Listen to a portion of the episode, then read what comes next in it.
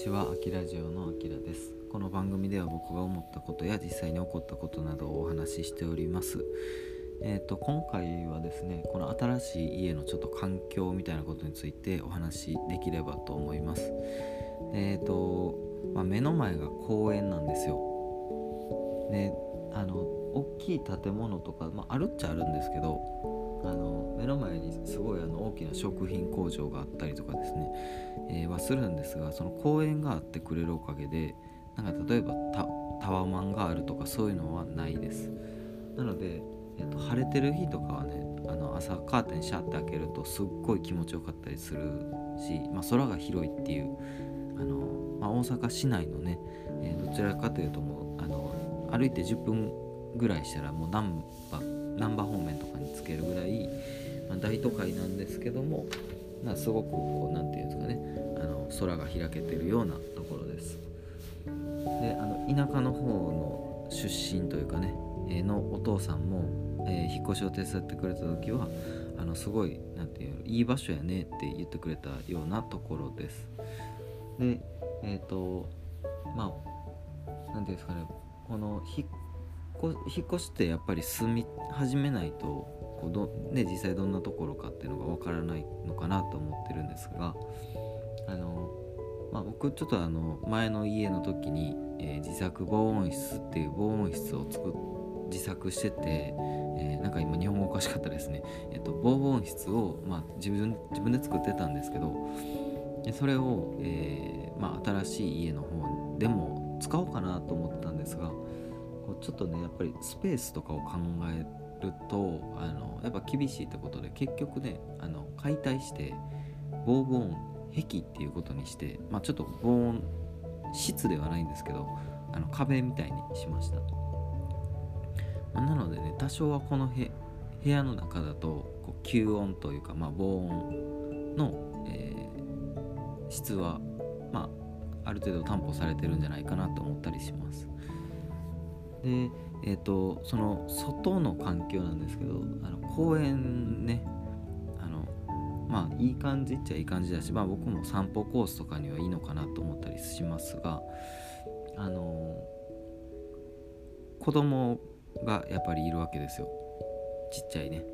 で今もたまにキャーとか聞こえてるかもしれないですけど僕前お話ししましたかねあの HSP っていう、えー、気質の話なんですがあのなんか突然こう大きな音とかが鳴ったりとか、まあ、叫叫び声っていうんですかね、まあ、子供の主にあの高い声とかだったりするんですけど、えー、そういうのがちょっと苦手っていう気質があったりします。まあ、要はビビりみたいな感じなんですかね。えー、っていうと語弊あるかもしれないですけど、まあ、あのそういうの敏感なんですよ音とかに。で音楽やってるくせにって感じなんですけどまあ、音楽やってるからこそなのかわかんないですがあのなんかそういうね大きい音とかやっぱ苦手ですね。でなんかこの間もあったのがあの近くのセブンイレブンに、えー、なんか行った時にこうセブンイレブンってトラックがあの品物を持ってくるじゃないですか。そのコンビニの中に陳列するなんかお菓子とかねそういう飲み物とかのであれ何て言うんですか？あの運ぶやつ。そのなんか飲み物とかが入ってるなんかトレイみたいなやつがあって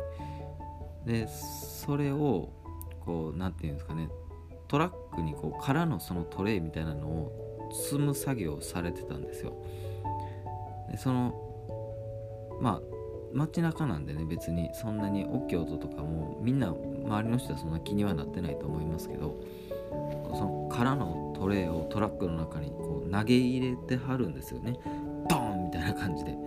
そのドーンがめっちゃびっくりしてあのピクンってこうやっぱなっちゃうんですよ。声声ってこうなんかなんていうんですかね。ちょっと音声で伝わるか分かんないですけどもうなんかすっごい嫌な気分になるんですよね。なっていうようなあの気質がある僕なんですがやっぱりね公園が目の前であの朝10時を過ぎると必ず子供の声がし始めるっていうこの環境は、まあ、僕にとってはあのそんなになんか嬉しい環境では正直ないのかなと思ったりします。あとあの、家がまあそんなにあの何て言うんですかねあのまあ密集家が密集してるわけではないんですがやっぱり都会だからですかねこうゴミの問題とかがあってあの結構散らかってることが多いんですよ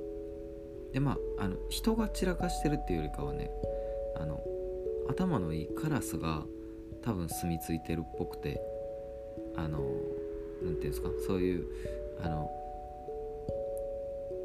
なんか狩り狩りじゃないですけどあの彼らもなんか結構いろんな縄張りがあるじゃないですかカラスの。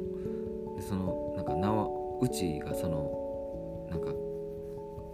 カラスさんのルートみたいで。であの夜とかね結構うるさいんですよ。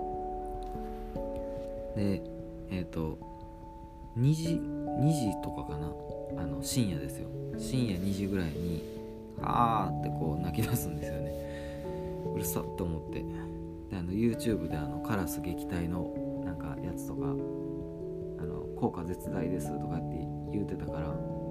流したりするんですよスマホとかでね。あの別になんか人の耳には聞こえない周波数を YouTube で出しますみたいな。ほんまかいなと思いながらこうやるんですけど全然聞かなくて。であのまあ全然カラスもねちょっと撃退できないししかもたまにそのだからカラスのなんか鳴き声って調べたら40種類ぐらいあるらしくて求愛とかそういうのもあったりあのゴミ集めるために仲間呼んだりとかなんかいろんな種類の鳴き声があるらしくて。でカラス同士でこう威嚇するとか、まあ、人間に対してもなんか威嚇するらしいんですけどなんか「あー」っていうこう 分かりますかね。あのなんかもものまねできてるか分かんないですけどちょっと低めのガラガラした声を出しやがったりするんですよ。でそれをなんか急に夜中にされるとまあ普通に怖いじゃないですか。でしかもなんかでかいっていう音がね。まあなんか今もカーカー言ってますけど あのカーカー言う声自体はあのなんか別に普通のなんか鳴き声らしいんですよね。まあそんなんどうでもいいですけど。要はその家の周りにあの公園があると突然子供泣き出すよねみたいな。まあまあ当然ね自分もそのちっちゃい時ありましたしであのまあ兄貴のね子供が今小さいとかっていうのもありますし別にその子供っていう生き物がねあの嫌いとかっていうわけでもないんですがうん。まあでも好きか嫌いかって言ったらあのそんなにいいかなっていう、まあ、別にどっちでもないかなっていう感じですかね。でなんかそれやったらまあ、うんね、猫かな。猫の方が可愛いかなとか思ったりはしますけどあの猫もねたまにうるさい時はあったりするんですけどあのあれですね。まあ要はじゅすごい、まあ、自分勝手な生き物なんで僕は僕っていう人間はね。あのまあどうなんですかね。HSP 気質がある方はこれ共感していただけるのかわかんないですけどあの突然そういうなんかあの、まあ、環境によってそうやって、えー、まあ、子供の声が突然泣き声がしてあのびっくりしてしまうとかっていう、まあ、あのことなんですけどまあでもこの家はねあの何のために引っ越したかっていうと、まあ、家賃を下げるためでありであのこの家めっちゃ嬉しいことにネット使いたい放題なんですよね。なんでちょっとあのスマホとか今なんか iPhone の旧旧式というか何ていうんですかね。あの初代 SE を使ってるのでちょっと電池の振りとかがやばいんですけどあの iPhone あ、まあ、スマホを新しく変えた暁にはちょっとあのまたですねなんかいろいろ YouTube の配信とかもうぼちぼち考えていこうかななんて思っている次第でございます。はい。ということで何の話かよく分かんなかったんですけども、まあ、要はあの家の前が公園でちょっとうるさいですっていうような話でございました。最後までありがとうございました。秋ラジオでした。